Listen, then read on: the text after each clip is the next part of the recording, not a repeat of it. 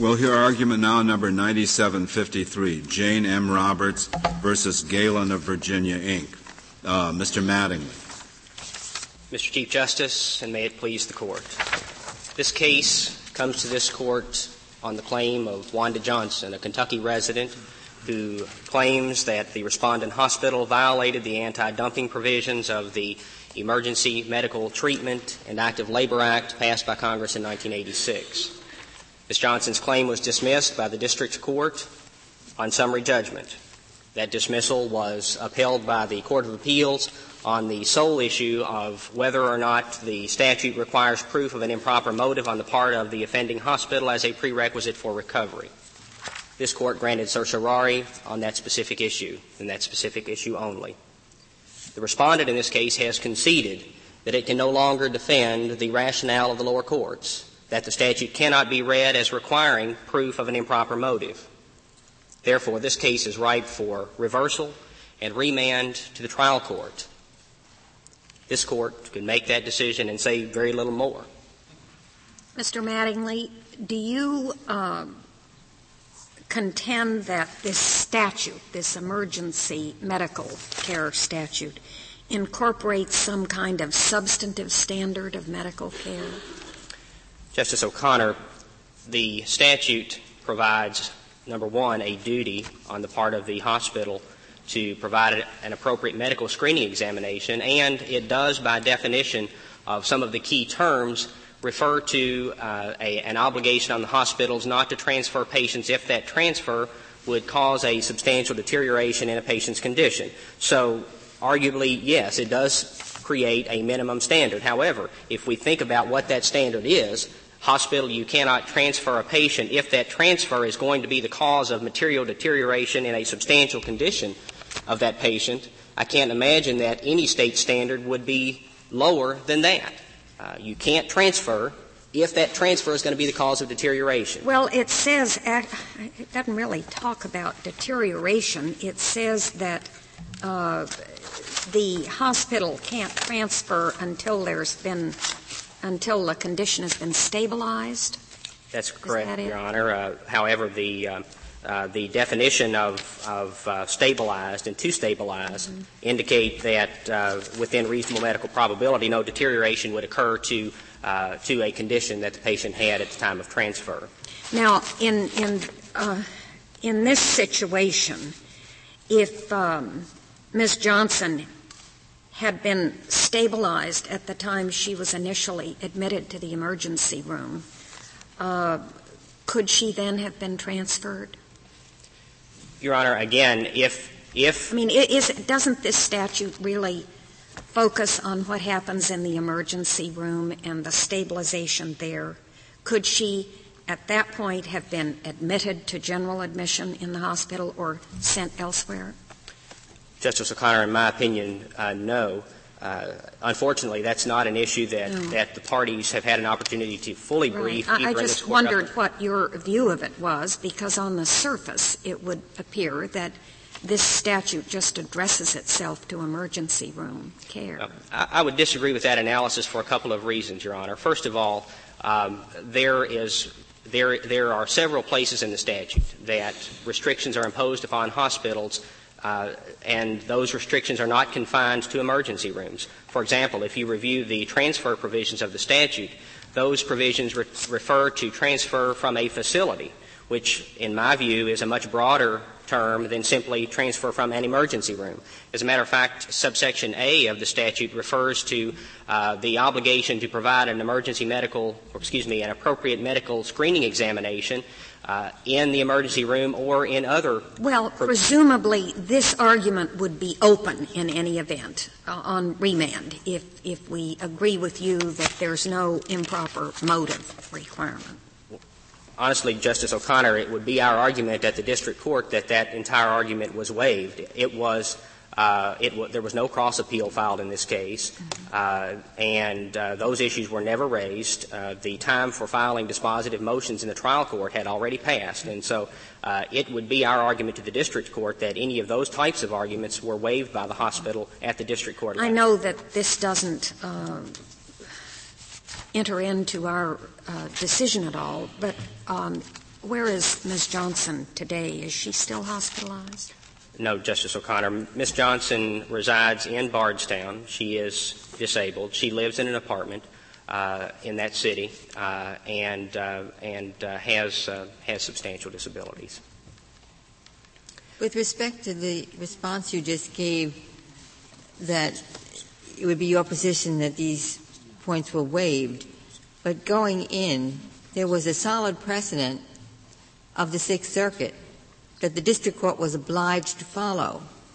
So why would there be any occasion, as long as that precedent stood, for, to, to bring up things? But looking down the road, maybe the Supreme Court will overturn the Sixth Circuit's precedent, and then do you have an alternate argument? I think that you'd have to, uh, you have a, quite an uphill argument to make for waiver. Justice Ginsburg, I think that you are correct that there is Sixth Circuit precedent that would support an argument that um, that the obligations of this statute apply outside of an emergency room. And uh, uh, that, I believe, is the reason that the hospital didn't raise this issue from the very beginning of the case, because it was pretty clear that, that the precedent in our circuit is that it's not limited to uh, to uh, emergency room treatment. The Thornton case uh, is a case that's not cited by the respondent hospital, but clearly says in that case uh, that involved a patient who was transferred from an emergency room first to intensive care and then actually to a, a regular hospital bed. That's not the case in Wanda Johnson's situation. She was she never left critical care. But she was there for some weeks. And what is the point? Does it go on for months? As in her case, she was hospitalized for months. When does, when does this obligation end? Again, Justice Ginsburg, that is, that is an issue that unfortunately didn't get fully briefed, but my opinion would be that there is a very sound reading of this statute that would impose actually three separate and distinct obligations on hospitals, not a, uh, an obligation that begins and somehow stops once the patient arrives in the hospital and leaves the emergency room. If you look at Section A, there is a clear obligation. Section what? Section A of the statute. 8? A. A. Yes. The first section of the statute uh, provides a duty on hospitals that have emergency rooms or that provide emergency services to undertake to provide this appropriate medical screening examination when a, an individual, any individual, comes to the emergency room. If you then look at Section B of that same statute, where obligations are, are uh, imposed on hospitals if they determine that such a condition exists, it does not refer any place in Section B to uh, the patient having come to the emergency room. Then you look at Section C, and the introductory sentence of Section C is also different. In that section, the section that specifically prohibits transfers where a patient is not stabilized, refers to a patient at a hospital. Doesn't say that when a patient comes to a hospital and the hospital has determined that this condition exists, it simply says if you are at a hospital and you have an emergency medical condition as defined in the statute, and that condition has not been stabilized, then you can't transfer that patient. So I, I guess um, A certainly envisions hospitals that don't have emergency departments, right? Because it begins in the case of a hospital that has a hospital emergency department. So it envisions hospitals without emergency departments. And if B only applies to emergency departments, hospitals without emergency departments are simply off the hook entirely. No, I would not agree with that, Justice Scalia. I think. Oh, I'm trying to help you. I, I, thought that that would strengthen your. I thought that that would strengthen your case, but I would you're, welcome you're, your you're help. free to disagree. Um, I believe that Section A, the requirement that uh, that a hospital conduct an appropriate medical screening examination, would apply to any hospital that holds itself out as providing emergency services, whether they have a departmentalized emergency room uh, whether it's a, for example, a psychiatric hospital that. What, what hospital doesn't provide emergency services? Is there is, is there a hospital that doesn't provide emergency services?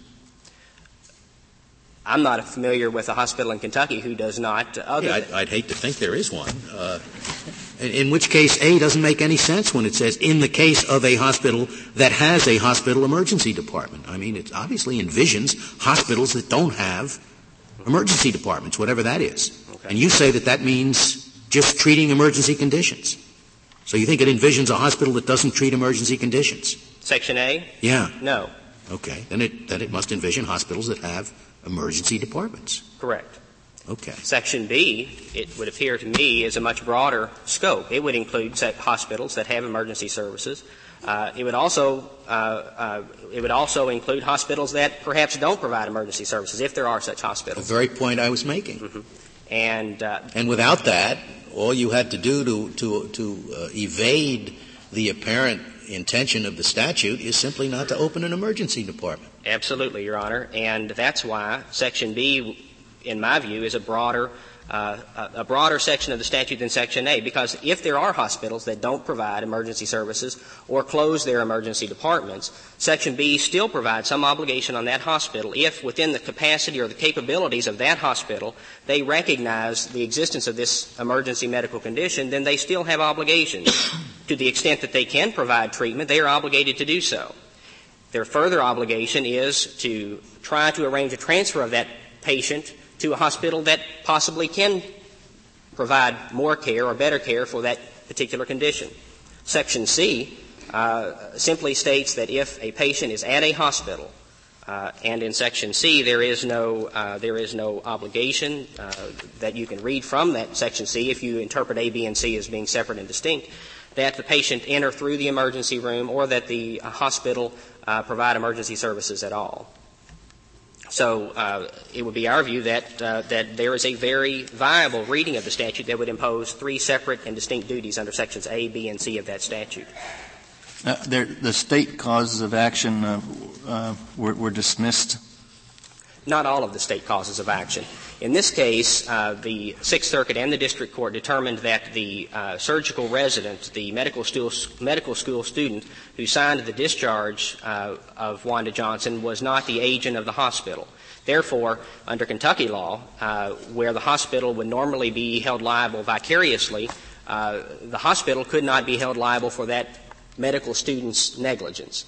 EMTALA, on the other hand, imposes direct liability on hospitals and would provide a cause of action against the hospital, whether the uh, the medical student who signed the discharge was the hospital's agent or not. So, so the federal law has a respondeat superior theory that the state law does not.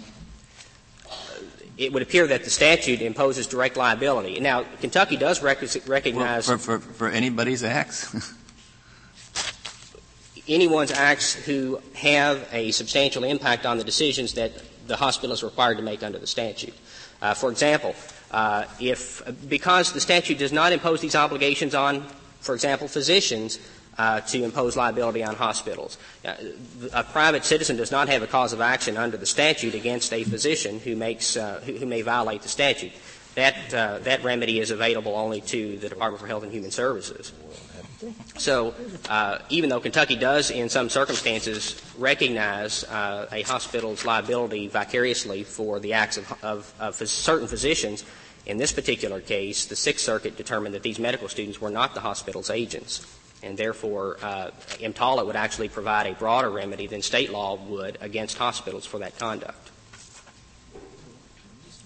The um, the statute uh, would not uh, would not uh, create a situation where every uh, every possible medical malpractice claim that occurs in a hospital setting turns into a federal EMTALA claim, like the hospital claims in this case that it does. And the reason for that is that EMTALA is uh, is not focused on the entire uh, uh, spectrum of hospital care. EMTALA looks to the beginning of that care where it requires these hospitals to provide an appropriate medical screening examination and then focuses at the end of that hospital care toward the transfer of that patient and making sure that the transfer is not the cause of a material deterioration in the condition. Now, in the middle of that spectrum, there is going to be very much medical care that's provided and many medical procedures that may be provided. And some of those procedures and some of that care may be negligent, may cause damage, and may create causes of action under states' medical malpractice laws. But those are not going to create federal EMTALA violations because EMTALA is not focused on that interim care.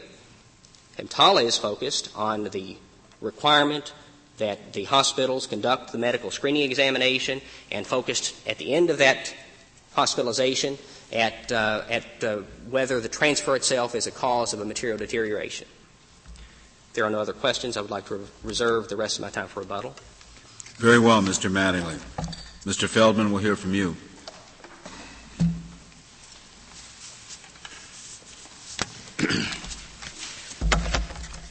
Mr. Chief Justice, and may it please the Court, uh, I'd like to address uh, two points. Um, first, I'd like to address the question on which the Court granted certiorari, which is whether an improper motive must be shown in an EMTALA subsection B case. Second, I'd like to address the reasons why, uh, given the respondent has conceded the question presented, uh, the reasons why this court should not reach the additional issues the respondent has raised for the first time uh, in respondent's brief on the merits. Now, with respect to the question of when, when, you say raised for the first time in respondent's brief on the merits, Mr. Feldman, you mean they were not raised in the lower courts, or that they were not, that was the first time they were raised in this court? They were, it was certainly the first time they were raised in this court. Um, whether they were raised in the Court of Appeals or the District Court is a, probably a more complicated question. Depends on certain specific references to the briefs. Actually, um, I think it's doubtful that at least the second question uh, was raised at all in the litigation, uh, given what respondent stated in its brief, um, where it claimed that it raised that, that question doesn't seem to have done so to me. But in any event, at least for the first time in this court. With respect to the question of bad motive, um, there's nothing in the language of the statute that suggests or permits uh, an inference that bad motive must be shown. You're referring to Section B. Right. And, and the case that the Court of Appeals relied on came up under Section A, did it not? That's correct. And in fact, we, in our view, even subsection A doesn't uh, doesn't suggest that bad motive is required. But certainly, there's nothing in subsection B that would. Um, there's no requirement in subsection B that there be an appropriate medical screen. They don't. It doesn't use the word appropriate. And in fact, that was my other point. That in a subsection B case, the standard, the substantive standard of care, is fairly clearly written right in the terms of the statute. The hospital's basic obligation is to stabilize the patient under subsection B. Stabilization is defined as assuring within reasonable medical probability that the patient's condition will not deteriorate during or because of a transfer. Now it seems to us that that reasonable medical probability standard is a familiar one and essentially answers the question of the standard of care. It's not a motive-based subjective standard. It's an objective standard, a reasonable medical standard uh, that's not unfamiliar from other areas of law and the Congress adopted as a minimum floor that hospitals must satisfy uh, under subsection B. that conclusion is supported by several other operative sections of the, of the statute uh, that also embody reasonable medical type standards, both in the definition of what an emergency medical condition is, um, in the um, in the doctor's obligations of uh, what the doctor must do if the doctor wants well, to. Well, what was the basis of Congress's legislative jurisdiction here, legislative authority?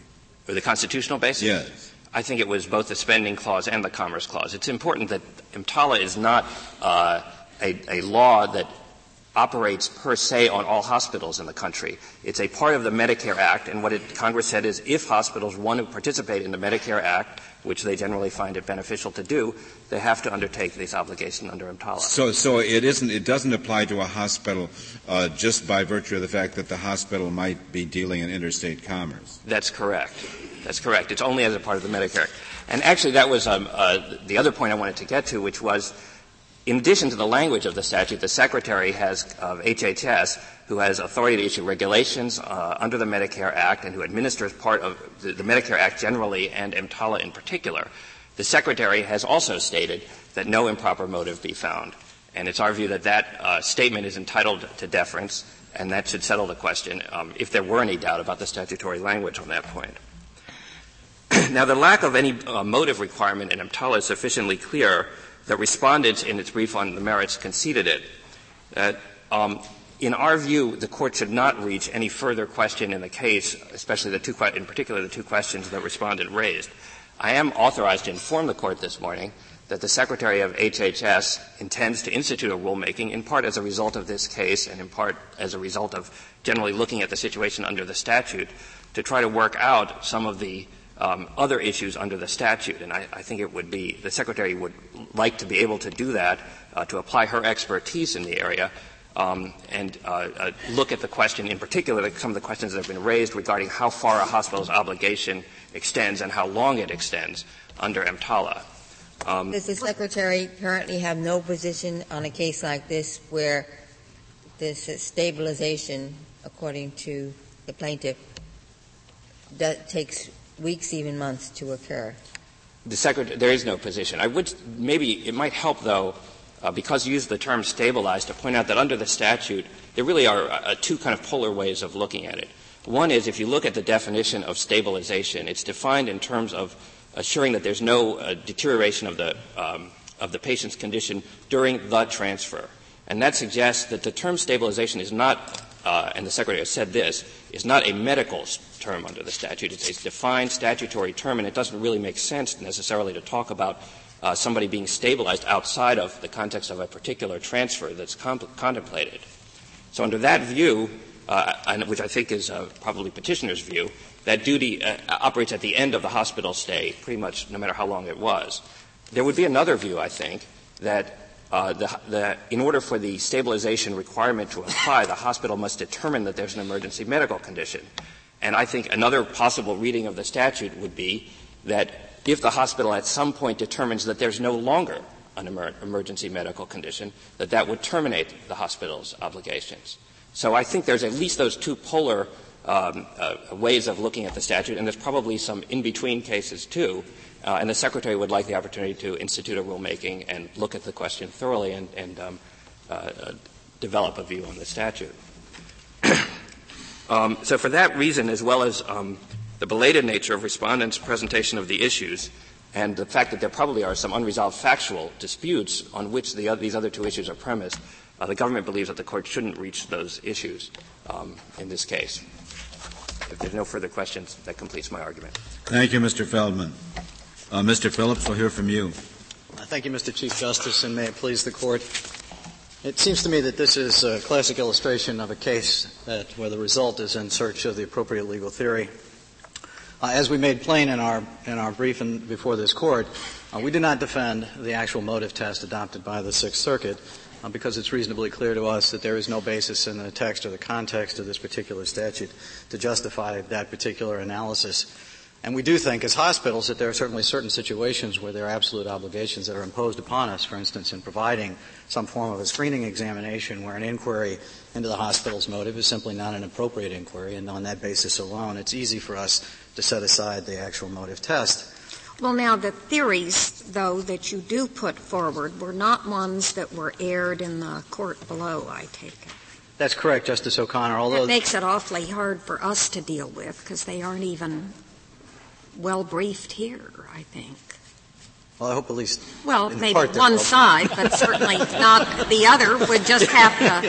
that by that I mean the petitioner certainly didn't address it in the first instance, and you brought something up, but then they have a reply brief, and that's about all. And the lower court didn't address them, so that, it makes it awfully hard for this court to deal with. Uh, to be sure, and, and and the question really is: is is this a proper instance in which the court ought to exercise its discretion to resolve a, a pure question of law? And I do think the question of when EMTALA ends is a pure question of law that the court can address pretty readily by looking at this statute. And I guess what I, you know, in terms of why the issue wasn't raised previously, if the court were to adopt the categorical rule that says the failure to bring this up in the Sixth Circuit somehow prohibits us or, or should preclude us from being allowed to bring it forward here would have had us be required to make arguments in support of a judgment below in a case where it seemed quite clear that the Sixth Circuit law was categorically in our favor. As Justice Phillips, there's one question of what you could do on remand, and the other what you can do here. And I was struck by your position that your new arguments could be responded to in the reply brief. But then the government, whose views are of interest to this court, is only an amicus and has no right to file a reply brief. Well, there's no question about that, Justice uh, Ginsburg. On the other hand, it is reasonably clear to me that had the government filed a motion for leave to file a reply brief in the circumstances of this case, that, that that motion would most likely have been granted. I have, as a private litigant, on occasion filed uh, at, the, at, at an amicus brief uh, at that stage in the process, or at the respondent stage, even though I was supporting a petitioner, and the court has authorized it in circumstances in which new issues have been put forward in a particular case. So I don't doubt that if the solicitor, and we certainly would not have opposed the Solicitor General briefing the issue if he had chosen to do so, and I assume the reason he chose not to do so is that he can't seem to categorically decide what he thinks the term stabilized means within, but the, Mr. within Phillips, as I understand uh, Mr. Feldman's point is that this area is under review by the Secretary who's contemplating regulations and so forth. Would you comment on whether you agree that those regulations might be helpful in addressing the issues that you have raised?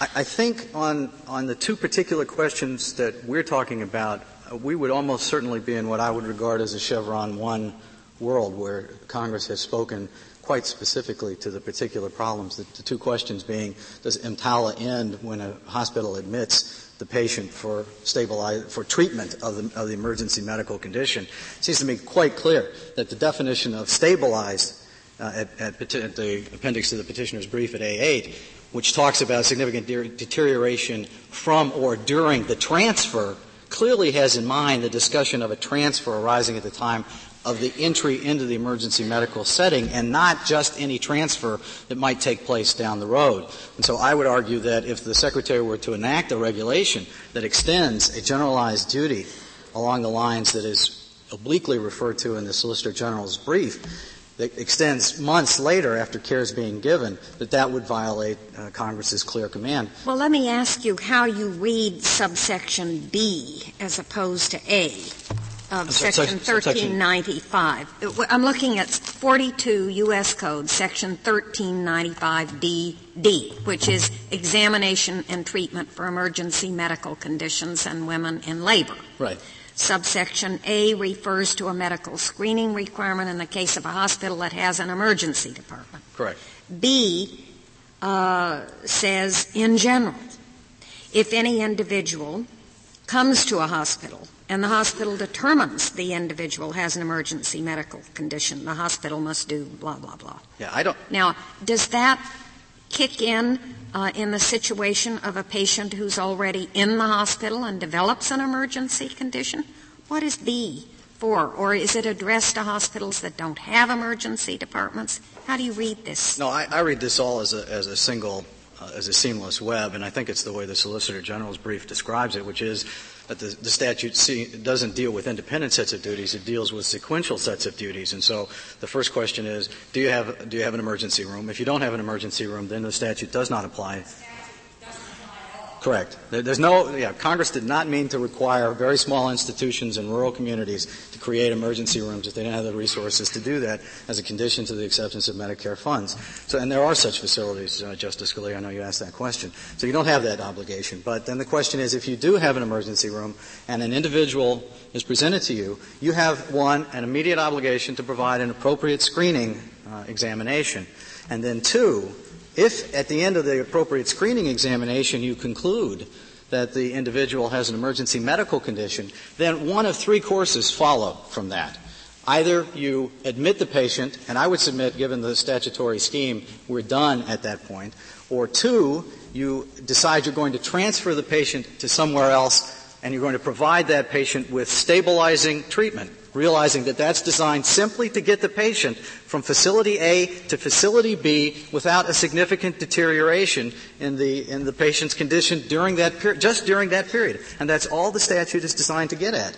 Or three, if, if you cannot provide stabilizing care for whatever reason, and you still believe that the transfer has to be done, then you have to go through the sequence of events under subsection C. And that's what I think the statute is designed to get at. That's why it's called emergency, the emergency treatment act. And, that is precisely the limitation of why it ought to be resolved. And so that's the first element, and I think that's, that's a clear question of law. Uh, is, is, it a cert-worthy question of law at this point? I mean, is there a, is there a split on, on the, the, the issue that you raise? Every court of appeals that has addressed this issue to date has em- embraced our, well, no, that's true. There is a split, actually. There is dicta. It's, it's not a holding of the Sixth Circuit, but there is some considered dicta in the Thornton case that Petitioner's counsel referred to that says that the obligations of EMTALA go on beyond the emergency room setting. But every other court that has analyzed the question since then, the Fourth Circuit, the Tenth Circuit specifically, have concluded that this is a question that EMTALA's obligations end when you're admitted, and that that issue would, and, and if the Court of Appeals had rendered a decision precisely on that question in this case, we would still be here today arguing about this. And so then the only real issue is, you know, does the briefing of the case, in some sense, uh, make the court reluctant to resolve the issue. And I think it's a reasonably clear legal question that the court can but resolve. Mr. Phillips, we're told, we were told this morning that the secretary uh, is planning to have a rulemaking, and doesn't prudence dictate that we uh, we await that full development at the agency level before attempting to, I mean, it's extraordinary for this court to take a first view of an issue rather than to serve as a court of review. Well, obviously, the announcement this morning was uh, as much a surprise to me as it uh, presumably was uh, to the court. I, don't disagree that uh, an act of prud- that prudence might suggest that, on, with respect to this particular issue, my, the court may want to hold off. I did not hear Mr. Feldman make any reference, however, to the question of what determines means within the within the statute, and, and that's a separate issue that has been fully briefed as well. There's not even a question as to whether that has been preserved in the courts below. We certainly referenced that argument, and and there is no question here that that the hospital at the time of this, of this transfer, even though I don't think it's subject to the Act. Nevertheless, the hospital clearly did not ha- determine that she had a, an emergency medical condition at the time of that transfer. Oh, so I would at least true? ask the court to resolve that question. Isn't it true, Mr. Uh, uh, Phillips, that the, uh, there is an issue of fact as to whether the patient had ever stabilized, isn't there?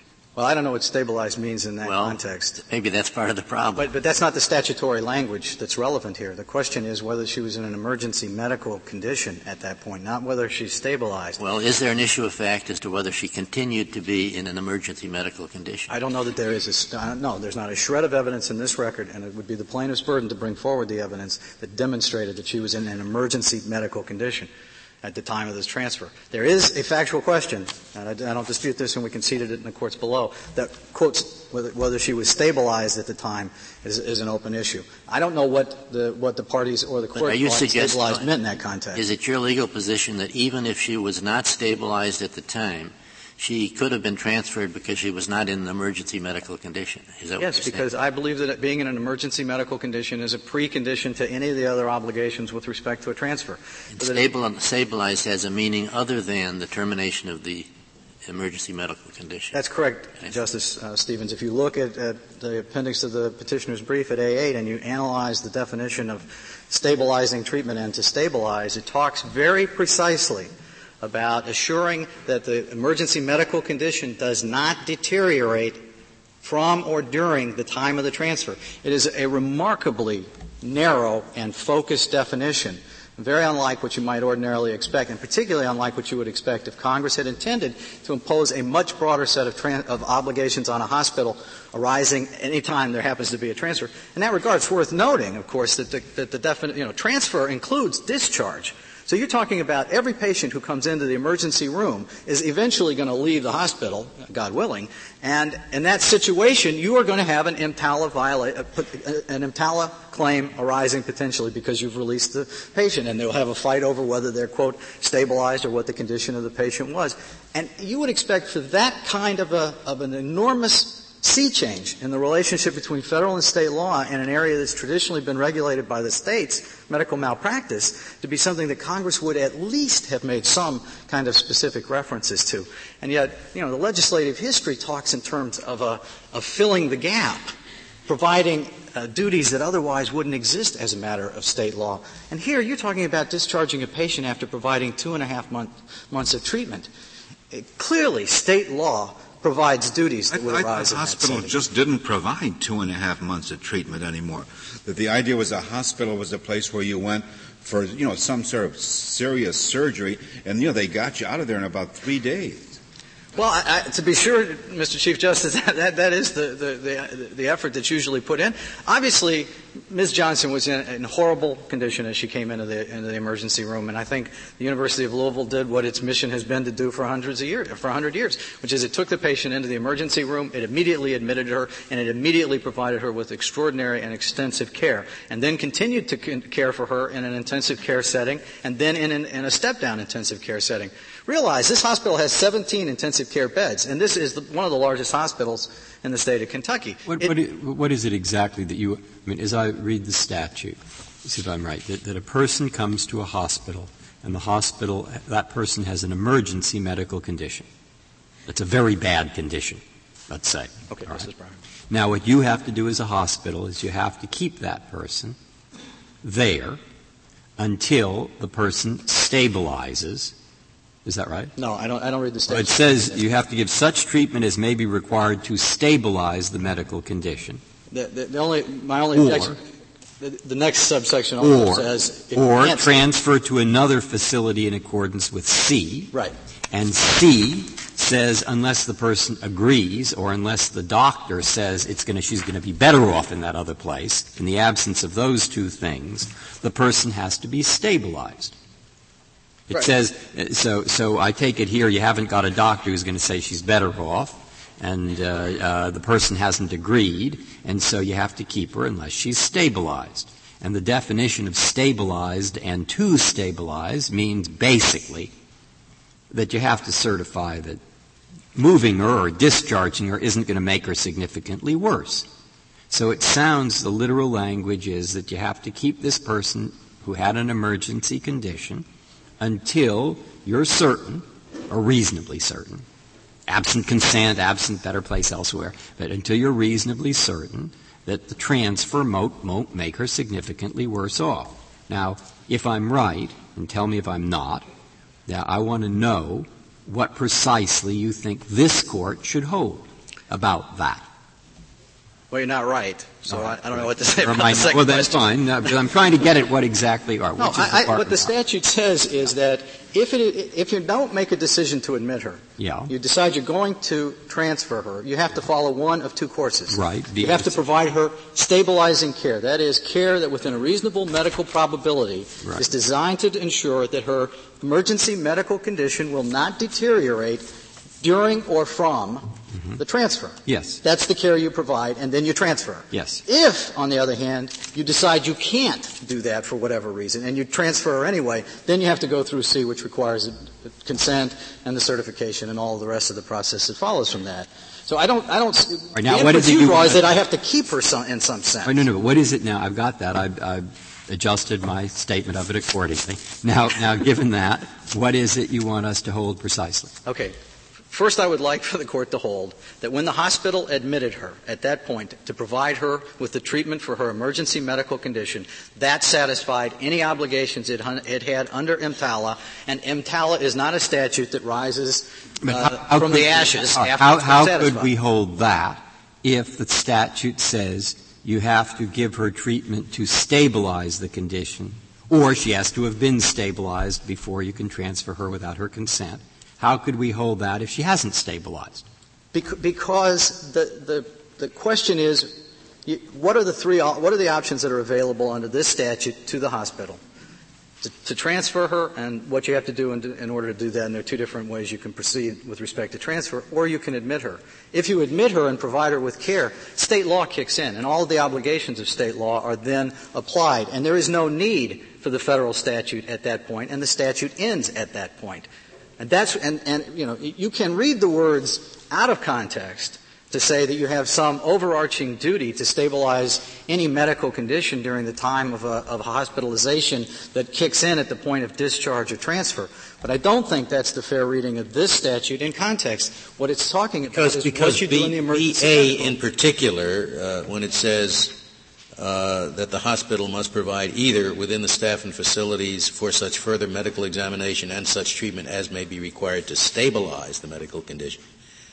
The word stabilize there has a very technical meaning, doesn't it? That's correct. It just, uh, as defined, it means uh, to assure no deterioration during transfer. During, specifically during the period of transfer. So That's correct. It, it's not the normal meaning that you, you'd attribute to stabilize. Right. It's not the, the term we hear in the, in the evening news that the patient's in stable condition. I don't think that term and this term have any resemblance to each other, although there's a tendency, I think, because it's a term we, we, we hear a lot to assume that it has the, you know, an ordinary meaning. But it doesn't have an ordinary meaning, and that's, that's the very point of our argument. A- After admission of the patient, can an emerg- a new emergency condition arise? I mean, absent her falling or something like that? I, I don't believe, uh, Justice Kennedy, that this statute would come back in under those circumstances because you're in the hospital, you're not being, you're not, because it talks about coming to the hospital. Right, that's, that's the triggering event. But it comes to a hospital. Right. Well, if she's in the hospital, she's not coming to a hospital. So I would assume that the statute's not meant to deal with that problem. Clearly, it's not aimed at that situation, and there would be no need for federal law to impose duties on a, on a hospital to respond to a patient in emergency condition who has been admitted and is under care at the hospital, whether she fell out of bed or for whatever Because reason. state law provides adequate remedies. Absolutely, Justice Kennedy. I believe state law does uh, provide uh, remedies. What, in your view, Mr. Phillips, is the office of C, which says that there are two conditions under which you could transfer. Uh, one is on the on consent, and the other on the physician certifying that the the risk of staying where she is is greater than the risk of sending her someplace else. Right. Uh, Justice Ginsburg, C arises in the situation where the condition has not been stabilized. And presumably that's because the, the hospital's made a, a, basic determination that it's simply not capable of providing whatever care is necessary within reasonable medical probability to ensure against the potential deterioration. And in that situation, you have to go to these additional procedures. And it makes sense. Because let, us think about the situation we're dealing with here. We're talking about a situation where a patient comes to the hospital, is determined to have an emergency medical condition, and you are shipping that person out without providing him, him or her with any care. That, that is the classic situation that ought to, read, ought, ought to raise red flags. And so Congress protected against that precise situation by saying, we're going to expect you to go through some additional hurdles if you, if you decide to go down that particular path. And that's, that is, I think, what uh, subsection C uh, is designed to say. Indeed, I think if, if you accept the narrow interpretation of the term stabilized as, as, as it's written in the statute and understand it in that context, the statute actually begins to make a whole lot more sense. A lot of the difficulties in trying to make any kind of sense out of this, out of this provision comes from the fact that you have these ongoing duties that I don't think Congress ever can intended you, to can apply. you maybe try it once? Can you, can you give me an example? Suppose the woman has been in a serious accident, near death, and she's uh, in the hospital, admitted, and each day uh, the doctors look at her and examine her and treat her for three or four months. And each day they say, could we move her to a different hospital? And each day the doctors say, I think she's in too bad condition to trust taking her in the car over to the other hospital. Now, in that situation, imagine that situation. And then suppose, you know, after four months somebody transfers her anyway and she's hurt. Has the statute been violated? No, I don't believe the statute. Right. You, now, what are the words in the statute that have to be interpreted so there would be no violation in that instance? Because it sounds reading it as if she's never been stabilized, ter- as the way the statute defines it. Well, except that the, the, term, well, I suppose that you're right in the sense that the stabilized with respect to the car ride would itself cause her a particular problem. I mean, the, the, the you know, the truth is there are, the, the, the statute doesn't specifically say that the obligations of EMTALA end at this particular point in time. Well, so what it does say is that stabilized means that no material deterioration of the condition is likely to result from or during the transfer. And so each day we've had a doctor there saying that there is some risk that the transfer will hurt the woman and, and therefore that definition wouldn't seem to have been satisfied. And that could, I guess, in principle extend for years. But, but if it does extend for years, isn't it true that each day that definition of stabilized was not satisfied, and therefore the hospital cannot transfer the woman? I, I don't dispute that, that there is a technical reading of the statute that would support that particular outcome, but it is, but the, the but it is so counter both to state law and, and to, to, to intuitive judgment about what a hospital would do that I don't think it's within the intent of this particular statute. I mean, I don't disagree that you can interpret the definition of stabilized, but I think the, the more natural reading of that term in context is designed to say what we're going to focus on is that immediate transfer out of the emergency medical condition, and that this is not a statute that remotely suggests what you do once you, you place the entire arm of state tort law and malpractice law around the patient by admitting the patient into the hospital. And that's where I think this statute clearly is intended to draw the line, which is why, even though you could read the language of stabilized out of context to apply to that situation, clear to me Congress didn't mean it, and Congress wouldn't have needed it. Because if you have a patient who's getting hospital orders to stay in the hospital, I mean, there are more state law violations arising out of the transfer of that patient than you can shake a stick at, and, and it's clear to me that federal law doesn't need the Department of HHS and, and, and two different private cause of action in order to deal with that kind of a problem. That's, you know, there's nothing in this statute that remotely suggests that Congress meant to significantly alter the relationship between federal state law in this setting. And it's not a provision, as I said, that goes away at some point and then resurfaces. There's nothing in the language that, inter- that, that justifies that kind of, of, of an interpretation. I think I've exhausted the court's questions, if not the court. there are no further questions. I urge the court to affirm. Thank you, Mr. Phillips. Uh, Mr. Mattingly, uh, you have five minutes remaining.